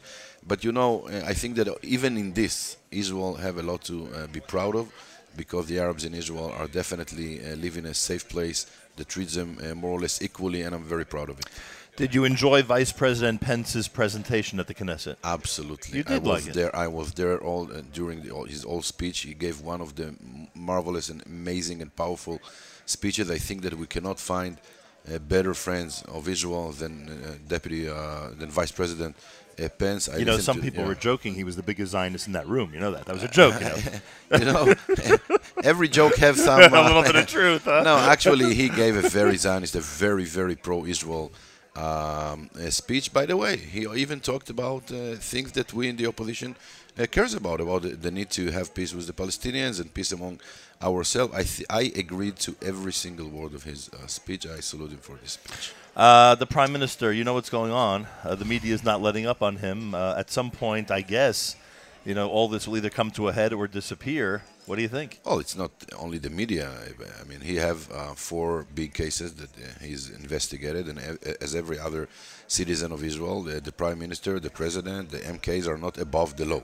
So what he's truly facing is these four um, uh, cases of investigation on corruption, bribe. I wish him, as um, even if I'm not from his party, I wish him as a citizen to to to, to clear everything and to be clean. But he have to face this, and he have to uh, prove whether he's innocent or he did something wrong, and then should uh, go home. We will know, I guess, just in the next six to nine months, uh, what the legal advisor of the government is recommending to do with uh, the cases of Prime Minister Netanyahu. Right now, it looks like with some uh, cases he will go out uh, easily. On on other, it's more difficult. Are you happy with the Labor Party leadership now in the Knesset? Uh, yeah, well, we have an amazing um, uh, list. We have an amazing 24 uh, people who are legislating on the most important issues for the Israeli society. Uh, we have a challenge now. We have a new chairman, Avi Gabbay. He started with a big, uh, you know, A splash, as we call it. a splash, uh, and now we're uh, challenging. Uh, we're challenging some problems. Some of our base left us because they thought Avi Gabbay um turned too much to the right wing. Now our challenge is to take them back from Yair Lapid, where they are parking right now. But I hope that they are only parking there, and when we will um, make his leadership and our uh, agenda uh, much clearer, they will get back home because I believe that the Labour Party is the only uh, true uh, alternative to Likud. No other middle fashion party like Would Likud. love to visit you in the Knesset one day. You are more than welcome. I, will leave that. you my details, and as Thank deputy you. speaker, I promise you to treat you very well when you're coming to the I want the Pence type of reception, if you don't mind. well, with that, you will have to talk with Netanyahu. It's not for me, or at least with my boss, uh, the, the speaker, uh, Edelstein. But I'm sure that you will enjoy uh, your visit in the Knesset. I appreciate it. A member of Knesset Chilik Bar, you're at the mega event, and it's quite an event, huh? Absolutely. Hakavod to Again, Nefesh I, I salute Nefesh B'Nefesh, and I hope that we'll continue to do good things for Am Yisrael. That's the Toda most rabba. important. Thank you. Rabba. Segal. Chag kasher v'sameach. Amen, amen, amen. Toda. There he is, member of Knesset Chilik Bar. Very glad we spoke with him because uh, it's nice to get a perspective of somebody who appreciates from the government of Israel. Toda rabba. From someone from the government of Israel appreciates the work of Nefesh B'Nefesh and certainly speaks in a very calm and understated manner, which is appreciated by members of Knesset. And I am told that um, uh, Zohar Vlosky, am I correct? Yes. Zohar Vlosky is with us in our makeshift, or I should say, our mobile studio here at John Jay College in New York City. He is a representative and educational emissary of JNF KKL. We know it as the Jewish National Fund Keren Kayemet Israel. Uh, you are a representative to the state of Florida. Shalom, shalom. Welcome to New York City. Shalom and welcome. I am fascinated by the incredible cooperation between Nefesh B'Nefesh and JNF. It, and it goes from the top down. And you know that it is not always easy for Jewish organizations to get along. And it's not always easy to do things in a smooth fashion and to really accomplish things. I'm, I'm, I'm amazed at the accomplishments of these two together. Thank you for your uh, great uh, question. Uh, first, I'm very happy to be here as uh, and to represent uh, KKL JNF. It's very uh, very clear why. Because uh, more than 115 years ago, when the Keren Kayemet Israel Jewish National Fund was established as a Jewish organization, and buy the land, and then plant the trees, and then build communities, and then build the state of Israel, and till from from uh, the past, uh, during uh, currently and uh, during the future, we involve a lot with the Negev and Galilee to bring a lot of people uh, uh, uh, to live there. It's not only uh, to open a road, to open a, a, a, a route to come. Uh, you must involve with all the life. It's um, and to uh, uh, uh, support and to empower the communities with quality life. Quality life. It's not only uh, settlement. It's not only villages. Uh, you must uh, build a medical center. Right. You must build synagogues. Uh, JCC in Israel, it's matnasim. Right. Uh, you must support uh, water solution and uh, give the opportunity, uh, uh, especially in the Negev, to uh, uh, uh, to make the desert bloom, uh, to uh, develop uh, uh, R&D and agriculture, and a lot, a lot, a lot of projects that we involve. Yeah, in the end of the day, Yeah. we are Zionist organization, and we realize it day by day. But you, what you just pointed out is so important. Every one of these things, JNF, Keren Kayemet took on as projects from the very beginning when these were when when these, these were just concepts, and they saw them through. And I guess with that in mind, it's not a big stretch to think that they would join with the largest aliyah vendor, so to speak, to, to do what's possible to enhance that whole experience. to realize it, okay, and to bring people to the Negev, how we can bring people to the Negev, we need to bring the Israel society, the people from the Israel society, but also new immigrants. It's Right. amazing, un, un, unbelievable to bring and to make the Zionist double and triple time uh, your Zionist dream. When you come to the Negev and make the desert bloom, and you are Right. part So there are a lot of English speakers, north and south, at this point. Yes, but uh, I think this it's it's not enough. Not enough, right? It's I know. not We al- enough. we always but, need uh, more. Here we have a potential and we have a great opportunity to work together with Nefesh B'Nefesh to support them and to help them. Like go beyond, go beyond Zinuk Baaliyah. Right. Wow, it's amazing to bring uh, uh, during the last uh, uh, uh, 2017 more than 700 people to the Negev. Right. Only during half a year. Right. It's only the beginning. But uh, I think that uh, we uh, can achieve all our goals together uh, with Nefesh B'Nefesh, with the Zionist activity day by day. Uh, you're an emissary to Florida. We know, we see it on a general basis. The enthusiasm, thank God, that New York and New Jersey's Jewish communities have when it comes to Aliyah. What's it like in Florida? Is there a big groundswell of an Aliyah feeling? Uh, yes, but a little bit. Because Florida, someone uh, told me that it's near heaven. I try to find where is exactly the heaven in uh, Florida area, but sometimes you understand why people uh, don't like to make Aliyah from Florida, but they like so much Israel. We have uh, a lot of goal, uh, goals to achieve in Florida area, but we need to work. We need to work hard and deeply to uh, uh, to arrive, especially to the youth, to all the communities. And when you come in, uh, I think that the next goal is to bring them to Israel to see Right. by by uh, their uh, eyes how is Israel today, what's happened today. A lot of people love Israel, but actually don't know what's happened today and day by day. It's not uh, to read by press, by uh, the social media They have to see it. to come, of course. And then after they will feel, they will see, they will come. And hopefully, uh, we need to bring more people from Florida area. Zohar, where are you from originally? Sha'arei Tikva from Oh. Israel. Yes. I You- live- You're the real deal, huh? yeah, yeah, in the center of Israel, community uh, community village. It's an amazing, amazing uh, place. Uh, I love it so much. And now I came uh, to uh, Florida uh, to represent KKL JNF Right. and to connect to the state of Israel by uh, our programs. And we have a lot, a lot education program, uh, a lot, a lot of uh, missions to Israel. And this is uh, our goal. Include Alexander Muss High School. And Alexander Muss High School, for example, In Israel. in Israel, but bring students from To the spend state. a year there. Spend not not a year, semester. Right. Semester Right. include general studies and to feel Israel and to live in Israel in all six One of. JNF's best projects, frankly. Yes. It's amazing. Yes. Its leadership Yes. is amazing. The kids all gain from it, and I would bet the majority of them end up living in Israel Yeah. at some point, right? Yeah. It's, it really is amazing. As you say, go experience it on your own, and chances are you will end up in Israel at some point, which is so wonderful. And Is in, in Alexander Muss, for example, the classroom, it's more than the campus, is a lovely campus in Hod HaSharon.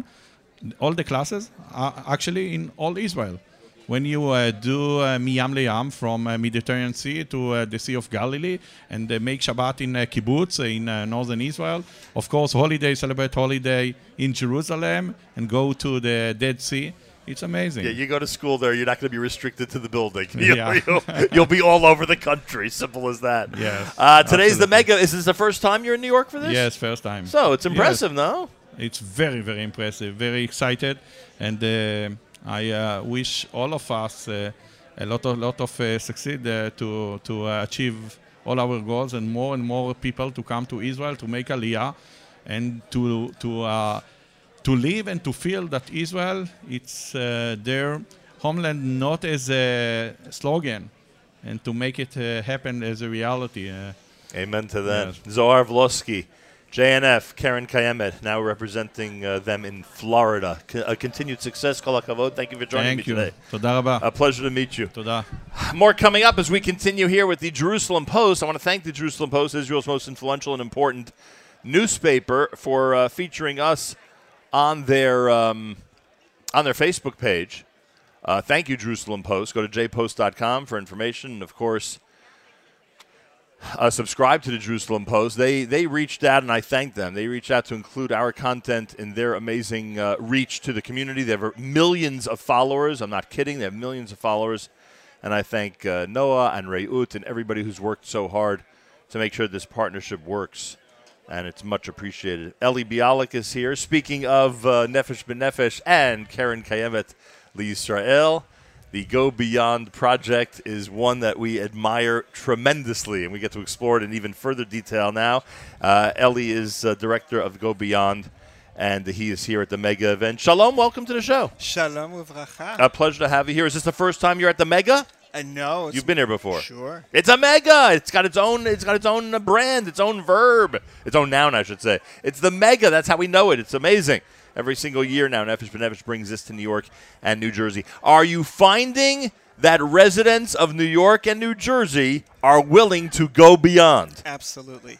Uh, in fact, we saw in 2017 that 20% of North American Aliyah is making Aliyah to the north and the south of Israel. Unbelievable. And, w- and when we say north, we also mean very north, right? In some cases, like what I mean to say is that there, there are outlying areas that we consider, and then you'd be shocked at where some people go, right? In terms of smaller communities, new communities, etc. Right. So when we talk about north and south, we're talking about uh, the northern district. It actually starts just north of Netanya, okay, uh, by Hadera, and that includes then the Hof HaCarmel area Right. and Haifa. But then, of course, then we go into further areas such as the Galil and the Golan. Right. Um, and in fact, we have about uh, eight communities in the north of Israel that have critical mass of Nefesh B'Nefesh Olim.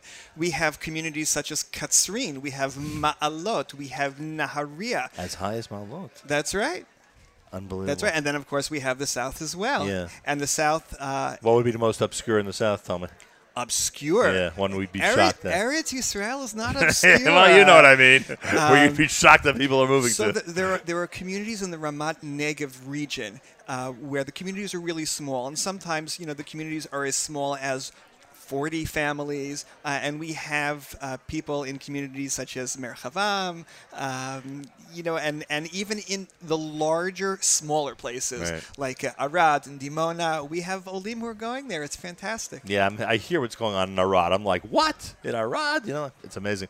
Um, uh, do you visit any of these people? Do you see how these communities continue to grow? Do you? uh, Absolutely. you've seen some of the Olim that have done this over the last couple of years, Absolutely. and you see them in their new home, and they're very happy, and they're established, and they're you know continuing to work and to raise their children, et cetera, et cetera. So, so one of the nice things about what I do is that I get to meet the Olim on the pre-Aliyah stage, Mm. and I come here to the United States and I get to meet with them, and then I continue with them. And I've seen Olim over the years. Uh, there is no better zchut than to meet with a family uh, at a, a one-to-one Aliyah preparation meeting in Manhattan, and then to visit them in their home in Carmiel afterwards. It is it is awesome. Who'd you meet today? People influ- eh, people influence people interested.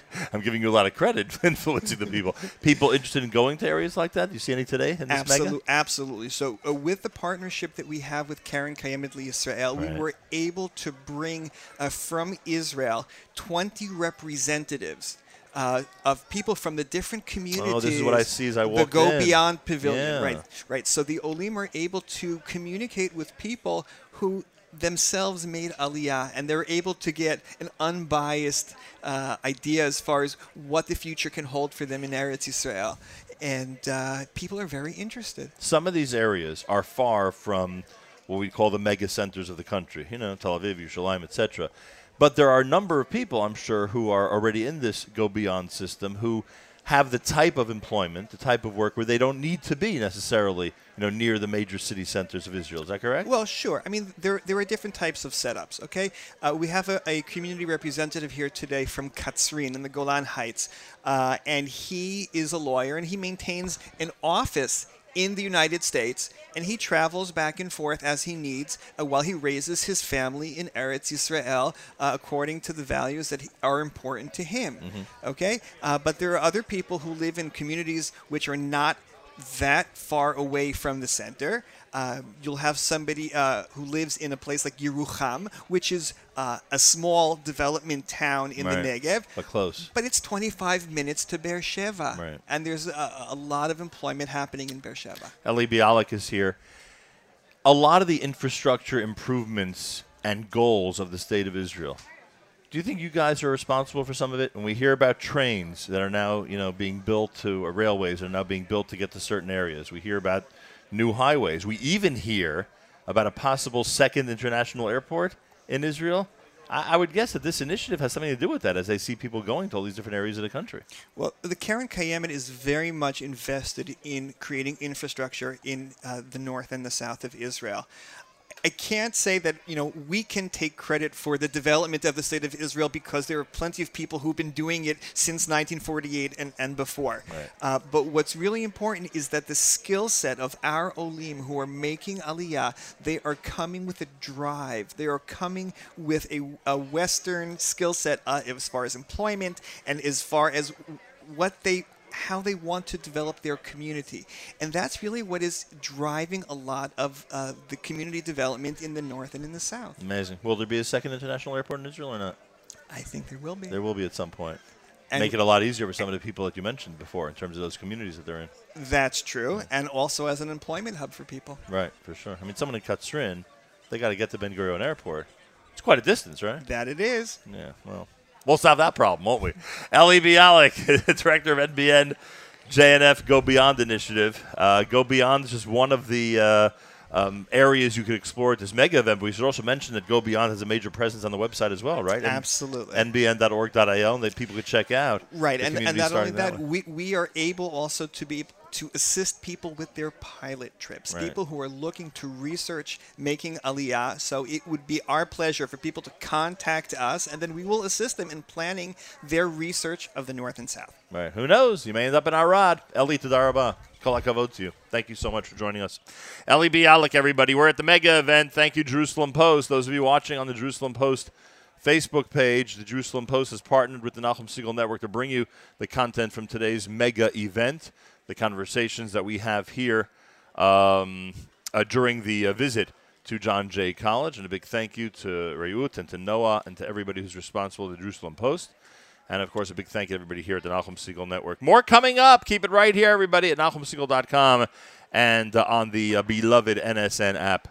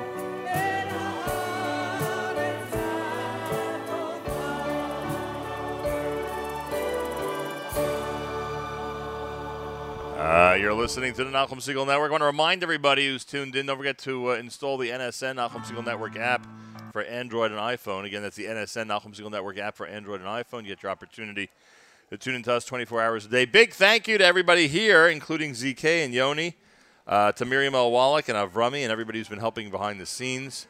A big, big thank you for uh, all your help in making this broadcast possible. Plus, Noa and Rayut from the Jerusalem Post. I am applauding the Jerusalem Post because they made this decision uh, to include uh, our content in their presentation on Facebook today, and it's much appreciated. And a big, big thank you to Daphna and everybody from Nefesh B'Nefesh who has been, uh, Daphna Farkas, that is, who has been so influ- in- instrumental, been instrumental in making this broadcast possible. I am told that Lisa Rolofson is with us. Lisa's in our mobile studio here at John Jay College in New York City. She is from Atlanta, Georgia. Lisa, welcome to the Nachum Siegel Network. Thank you. Uh, why would someone from Atlanta be visiting the Nefesh B'Nefesh mega event? Um, well, I'm making Aliyah in July. This is a definite? Yes. I can't convince you otherwise, huh? No. a lot of people come here and they don't want their family and friends to know that they're making Aliyah. I would assume in your case, your circle of people knows already, right? yes, my sister lives there already. My parents are going in August. Oh, wow. And I just told my school, so. So you're leaving in July, your parents in August? Yes. That's pretty cool. Where are you going to be living? Um, in Jerusalem. Very at nice. Ulpan Etzion. Oh, so you're all set. Mhm. You're like a veteran at this already. You're ready to get on the plane practically. Yeah, I'm, I just need a pack. you just have to pack.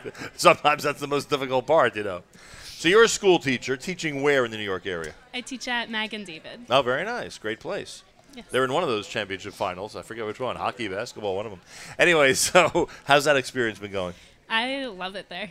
I teach first grade. Is there an air of uh, of aliyah? Is there a feeling of uh, Zionistic inclinations there at Magen David? There definitely is. All the kids, every break, most of them go to Israel for to visit, That's and nice. they do chesed there. And And what about Atlanta, Georgia? Does that have a hub of people that are very into Israel down there? yes, uh, most of my friends I went to high school with actually made Aliyah, and They're there already? Yes, That's a good feeling. Yeah. At least you know you know a lot of people over there. Where'd you go to high school? Yeshiva Atlanta. Nice. Boy, oh boy. You're familiar with that, being a southern guy. Uh, Yoni Pollock, I don't know if you know, is from uh, Houston, Texas. And apparently the entire. Apparently the. Oh, you play basketball against Atlanta? Apparently the southern cities, the southern Jewish communities in the United States have this kinship. I don't know if you're familiar with that or not. But I didn't play basketball. I'm not so good at it. Even outside of sports, I'm told it's a nice kinship. Anyway, so you go and you uh, contact Nefesh Nefesh. You say, I want to go to Israel. And how has the process been so far? It's been pretty smooth. Yeah. Um, once I start, my Aliyah advisor has been super helpful with all my First name, first name of your Aliyah advisor? Racheli. Racheli's the one who's been Mhm. so helpful, who's been holding your hand through this process. Yes. That's nice. Uh, she based in Israel? Yes, she is. All right, so you call whenever you feel, or you email whenever you feel. I feel. mostly email because I teach, so it's hard to call her. But Right, You have a she- question, you have a yeah. detail you need. Right, that's cool. I mean, the truth is, as I said earlier, um, th- the micromanagement of Nefesh B'Nefesh is a good thing. That everybody has their specialty and their expertise, and that everybody like you can have an individual they can depend on uh, to get them answers when you need those answers. That's that's really the key to this whole process, right? Yes, and they are all super helpful. No matter who you reach out to, they all have answers for you, or they point you in the right direction. Well, this is, since since this is the mega, this gives us an opportunity to remind everybody about the website nbn.org.il. Was that your first step, downloading an application from there? It was. Yeah, that's how it all starts. That's how they get you. That's step number one. nbn.org.il. You can check out the website. They, of course, do have all the resources necessary, whatever you need in terms of Aliyah information. Uh, Lisa, good luck. If we're on the July flight, we're going to find you, and we're going to ask Thank you how things are on the flight. A pleasure to meet you. Elisa Rolofson, who's originally from Atlanta, Georgia, and soon will be in Jerusalem, Israel. Hillel Davis is joining us, and I am proud to say that Noa, Noa Amouyal, correct pronunciation, That's totally correct. Um, is back with us. She's the senior features editor of the Jerusalem Post. I hope this experience has been nice for you so far as you've met all these people. It's been very rewarding to see people come with a lot of different ambitions and goals and uh, try to make their dream a reality. Your readers will believe it, right? They'll, Yes. they'll believe there are people out there that have this idealism, right? Many of our readers have done it. That's true. That's very true.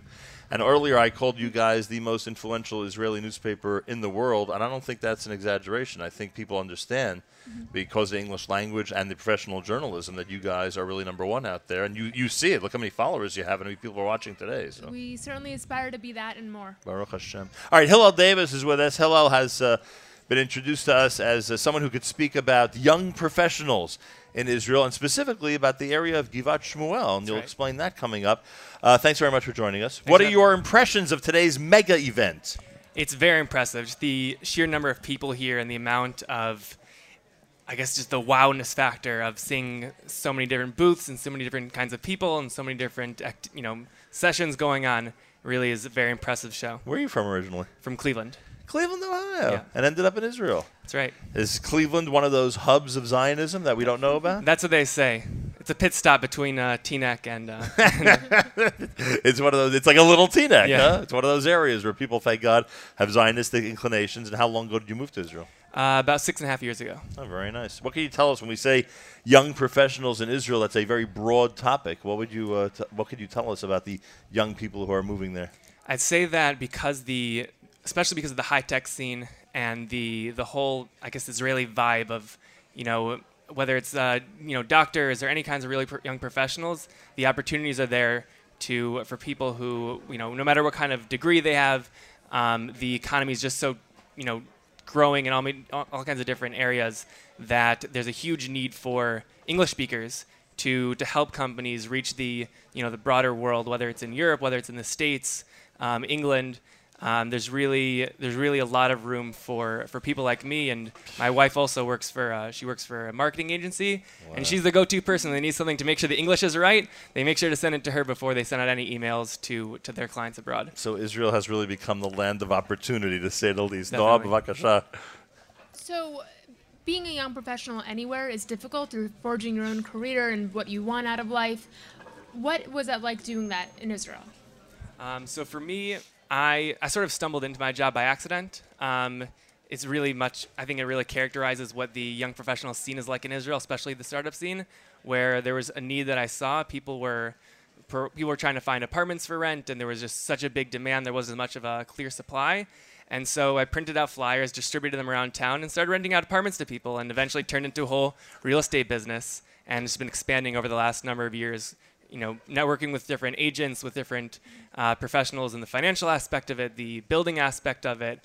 Um, and I think that really is like the typical Israeli um, story in terms of people just seeing, you know, seeing a problem and tackling it any way they can. Unbelievable. And, uh, I'm sorry. sorry. No, please go ahead. Do you think that in that sense it's easy to be sort of like a big fish in a small pond in Israel because it's just a smaller community, smaller population, and you bring a certain skill set to the mix? Um, yeah, I think that um, I think there's enough people out there who are willing to, you know, want to mentor you into whatever field it is. Um, and while things may seem intimidating when you're, you know, half, you know, half a world away, thinking about what it, what you're going to be doing, but once you get there, um, I think that there really is just so much room for growth, and people there's just so much to do and so much to to fix and to build. Um, I think that yeah, the opportunities are really endless. He's a real entrepreneur, to say the least. Uh, has your business grown past that immediate area where you started renting apartments, or Yeah. what's it at now? Yeah, first it started just you know within Givat Shmuel specifically for students. Hence Um, your expertise in Givat Shmuel. Exactly, exactly. and anybody in Bar Ilan in that area, Yeah, they're that- all there, right? That's really it started while I was actually a 19-year-old student in Bar Ilan, just helping out other students. Um, and then I started helping, you know, lone soldiers and then young professionals, and then moved a little bit into the neighboring Petach Tikva, a little bit in Bnei Brak. Um, and now people are coming to me about Jerusalem, about uh, Haifa, Netanya, um, and really it's all about, you know, trying to help out other Olim find their place. Really amazing. I always like asking different people about the following, and that is the the number of people, young people in the United States of America, Mhm. that are making a commitment to the IDF, that have been raised not necessarily in religious homes, but in Zionistic Yeah. homes, where they've gotten this feeling and they make that type of commitment. What, from your vantage point, how does that look to you? Um, I think that majority of my friends have enlisted in the IDF, um, whether it's through combat or whether it's non-combat. Uh, a lot of people came, you know, right after they spent a year in yeshiva, and then, you know, immediately, signed up. And other people that wasn't necessarily the path for them, and they Right. first got their degree, and that's what I did. I actually did my degree in Bar Ilan, um, and only afterwards um, joined the army to try using my the skills that I picked up from um, from academia into into the army. Um, and I think that it's amazing how many people are willing to, you know, take a couple years of their life to not be, you know, necessarily making the most amount of money or necessarily be growing academically, but should be focused on helping the, the country. It's really beautiful. And your generation specifically, you know, back back in mine, there were Mhm. people who made the commitment, and Yeah. it, it was shocking to us. But I think they were from a smaller category, and now it seems so much more broad. It's amazing how many people from different geographic backgrounds and secular and religious backgrounds are making that commitment to Israel. Yeah, it's become a lot more mainstream, and it's also become a lot more doable. Um, both the army themselves have done a lot to make the lone soldier experience more manageable, both by increasing the uh, the, the salary for lone soldiers, increasing the benefits for lone soldiers, um, and also there's so many nonprofits. What you know, Nefesh B'Nefesh Right. obviously being a huge one, um, but other others along the way who've tried helping different aspects of it, whether it's to help people find housing, just having you know group apartments. Um, it's really become a lot more uh, a lot more manageable. Are you looking for a place in Givat Shmuel? Because I have a guy. If you're looking, you know, I, I know somebody who really knows those Givat Shmuel properties. You what you really need to do? You need to help people and uh, remember the difference between Givat Shmuel and Givat Shaul. I've been getting that all day. I all day. Like, that's the one outside of Jerusalem, Because, right? right. I, Quite. I live in Israel and I Yeah. still need to like do a little switch Yeah. in my head. I always associate Givat Shmuel with Bar Ilan. That's Yeah. how I remember where There you it Yeah. Simple as that. Noa, anything else for this gentleman? I'm good, thank you. Hillel Toda Raba. We Thank you both so thank you very, very much and Appreciate continue your amazing work. Thank you. Thanks for having me. Hillel Davis, he knows everything about Givat Shmuel and many other areas of Israel, many other neighborhoods, and of course, he's an expert when it comes to young professionals. He deals with them all the time. My big thanks to Noa Amouyal. Noa is the senior features editor at Jerusalem Post, and uh, I thank you for joining me today and for being one of the uh, people who enthusiastically um, recommended that we team up on today's broadcast. Rabbi Fass, Rabbi Yehoshua Fass is here, help us wrap things up on this uh, on this Sunday.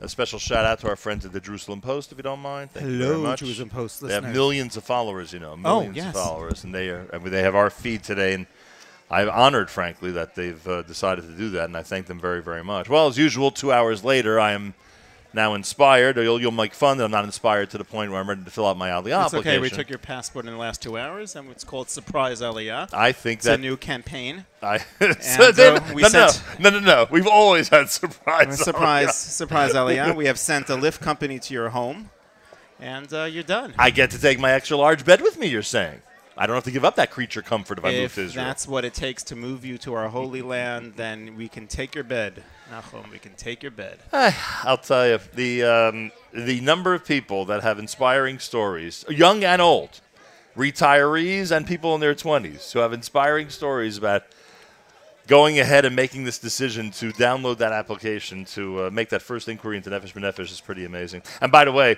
you'll be glad to know that when we spoke to member of Knesset uh, Chilik Bar, Yeah. you'll be glad to know that Aliyah seems to be a multilateral topic in the Knesset, something that everybody seems to agree on. And he even acknowledged that in the Knesset they argue about a lot of things, but apparently Aliyah is not one of them. That's good to know. That's very good to know, trust me. That should Uh, be helpful. that's, and he also said, by the way, that uh, that they are amazed, the government officials, at the efficiency, the uh, technological advancements that you've brought, you and your organization have brought to what people would call bureaucracy, or no better term for it, I guess. And all these years later, it's amazing. Half the people in this room don't even understand the bureaucracy that they are avoiding by being part of the process now. They don't even get it. No clue. But all right, why should they need to get it? But that's life. Exactly, that's the way life operates. Do you know time before penicillin? No, so we move on. That's true. I see you've used that example before. Yes. Huh? Uh, also, we learned today that the um, the different initiatives, North, South, Go Beyond, etc., continue to flourish. It is amazing. I was I was uh, I was um, touched by the fact that Eli Bialik goes and visits these people. He Yeah. actually goes into these towns in the north and south, even to Malot, to visit the people that he first counseled here Yeah. in New York or over the phone to, to go to these areas. The continuity of service is remarkable. Yeah, and that's something that people were skeptical about at the beginning. Could Nefesh B'Nefesh deal with people once they get off the plane in Israel? And you've done way beyond that. You know, and it's also opening offices throughout the country and hubs throughout the country and having staff for different audiences. And having a staff for a specific audience in Tel Aviv, having a staff in the south and north. Um, so the specificity of our service package is really uh, remarkable. Are you still doing uh, singles events for those old We're still doing single They events. still happen, and people do uh, do get married from those events. Yes, they do. You've been invited to those weddings. I've yes. I've You've you've seen how Yes. these how their families have grown. Ever had a lot, a lot uh, of marriages, thank God, and a lot, a lot of births. Uh, close to 17,000 sabras and sabralettes, and uh. And uh, Wouldn't sabrettes be sufficient? And No, I uh, like the lets. I you like the like that? And the uh, and the and again, and I pointed this out with uh, my guest Hillel Davis because I was curious to see what somebody in his twenties would have to say about this. He agreed with me that in comparison to my generation, there is an unbelievable um, spirit of not only Aliyah, but service in the IDF among those in their teens and 20s around the United States of America who've grown up in what we would call Zionistic homes, not necessarily religious, but different geography, different uh, you know religious levels, different the different types of education, etc. And so many of them make this commitment to the army. And and, and with a backdrop of like an I generation labeling that everyone gives to that um, millennial generation, Right. uh, that everyone's self-focused, Right, that- that's the whole thing. And That's for the- them to buck the trend and to give, and to contribute, and to be ideological, and to see beyond oneself for a klal, for a nation, for a, it's really it's superb to see that that's still vibrant in a in a generation. You know, you've described to us over the years, we've had thousands of conversations, thank God. You've described to us over the years how rabbinic leaders, how government leaders, how many have reacted to this whole unbelievable movement of Aliyah that you, you, you have supervised. But what about generals in the Army or higher ups in the IDF? Have they ever expressed to you what it's like to have those lone soldiers and how, and, and, and have, in fact, have they described the type of commitment the American kids have in the Israeli Army? Oh, absolutely. You should have asked Tony this question. He was at a, a dinner years ago, a very high level dinner with some prime minister, past prime ministers, and some generals.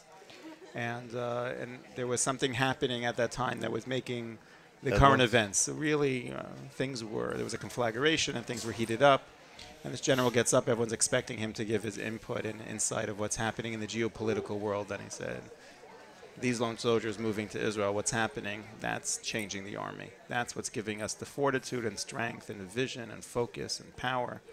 Um, uh, reminds us and recalibrates ourselves, and it's just it was it was very, and we see it all the time with with what we're able to do post Aliyah for the lone soldiers is purely because of the receptivity and the honor that the You army the and Army's and- cooperation. oh, 100%. Our our contract with the army is very unique. We're able to go into bases, we do things together with the IDF, and they they're they're blown away by these young heroes. Does it take a long time to earn that trust? I know when it comes to it took many years. Yeah, pass when it comes to passport processing, it took a long time for them to It finally took- say, takes- "Okay, we yeah, got you but guys." keep on hammering, and and and then people realize that you're not you're not just a fad, and they understand the the long term contribution, and then they they reciprocate.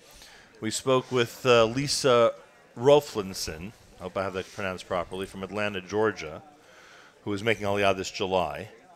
And uh, she described how literally one person in your office is holding her hand through this whole process, which is not unusual, No. right? With you. Who does that for the Army people? Who does that for the Army uh, youngsters? Are, are there also people who are. We have a we have two offices in Tel Aviv. One office, a hub for the general Tel Aviv public of usually singles who move to Tel Aviv. Then we have a whole other office with I think close to 10 staff members that deal with just lone soldiers. And they know all the answers to all those questions. They do the research when need Not be. only that, they're on a hotline that 24 hours access if there is an emergency.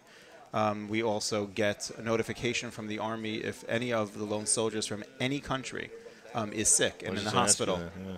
We get notified within 24 hours so that we can go and visit them in the hospital because they don't have family. Um, so the the connections that we have in the Army, um, plus the service package that we're giving to the lab, plus having this uh, a very incredibly talented group of, of staff that themselves were lone soldiers, and one of them was very high up in the Army, who's who's helping co-manage this department. It, it's really uh, it's fantastic to see. Yeah, put I'm frustrated because we're out of time, but I just I got to extend one more minute. You just said lone soldiers from other countries. We would be shocked to know that there are lone soldiers in Israel from where? Give me a couple of examples. You- China, China. Azerbaijan, Seriously. Guatemala. And if there's something that goes wrong or that the army needs your services to help them, you Well, jump we in help them. They're part and of you help the soldiers yeah, from we China. help them anyway when they, they're coming to our events. Uh, the two of them that made Aliyah last two years, two years ago. They're tiny. They're to 70 countries, 68 to be exact, that are part of the Lone Soldier International Lone Soldier Program within Nefesh. Um, we have um, four or five languages represented within our staff, and that usually covers everyone. Um, you know, Hebrew, Spanish, Russian, um, uh, French, and that those are the the professionals within our team. And it's it's interesting because I come from Yerushalayim and I'm speaking mostly to my staff in English, Right. and I have to go to Tel Aviv and I'm speaking to them only in Hebrew because that's the common denominator, unless I learn Spanish and French soon. Whole thing is just amazing, I'll tell you. What an incredible place you've built. Today, the mega, the mega events. What is it officially till five o'clock? Yeah. Mega event, but you don't have to be here at this point. If you can't make it here at John Jay, go to the website nbn.org.il, nbn.org.il, or call the number 866 aliyah 866 the number four, and then A L I Y A H, and you'll be able to get all the information. And we should thank your incredible staff. You Thank have you so much. Your incredible staff. uh, thank you. We I will thank my staff. But I, okay, so I won't name any names, but I will tell you you're surrounded by people who really are dedicated to this cause, boy. Best of the best. Unbelievable. And when you've had to take time off, or if you're out of the country, The best of the best. they pick up the ball. Yep. It is amazing. So no names. No names. But I'm looking at some of them right now. But they're awesome. No names, but they're awesome. And thank you very much, the NBN staff. And thank you, Rabbi Fass, you for so again much. entrusting me with this task. It's much appreciated. Uh, we're here at the mega event. Big thank you to our staff, to ZK, head of our technological team, of course, to uh, Yoni producing today's show. Behind the scenes, we will thank Miriam L. Wallach and Avrami and everybody who's helped, who helped, and we do miss them, uh, who's helped behind the scenes. And a special thank you uh, to Daphna Farkas. I will thank Daphna, even though she's from the NBN staff, because she helped us so much today with producing the show. And to uh, Noa Amouyal. It was great working with her today, and I thank her and Ray Ut and everybody affiliated with the Jerusalem Post for not only recommending that we do this, but really making it happen so that we ha- uh, could provide our content and be covered by Israel's number one newspaper. And I don't take that lightly. Thank you, J Post. Thank you, Jerusalem Post. Noa Kolakavod. And please extend our thank you to everybody in your main office. It is much appreciated. We could break or we go to a song? We'll go to a song to wrap things up. I thank everybody for watching, for listening, and being part of this Nefesh B'Nefesh mega event in New York City. As we close things out with my favorite Aliyah song, Lenny Solomon, here at the Nachum Siegel Network.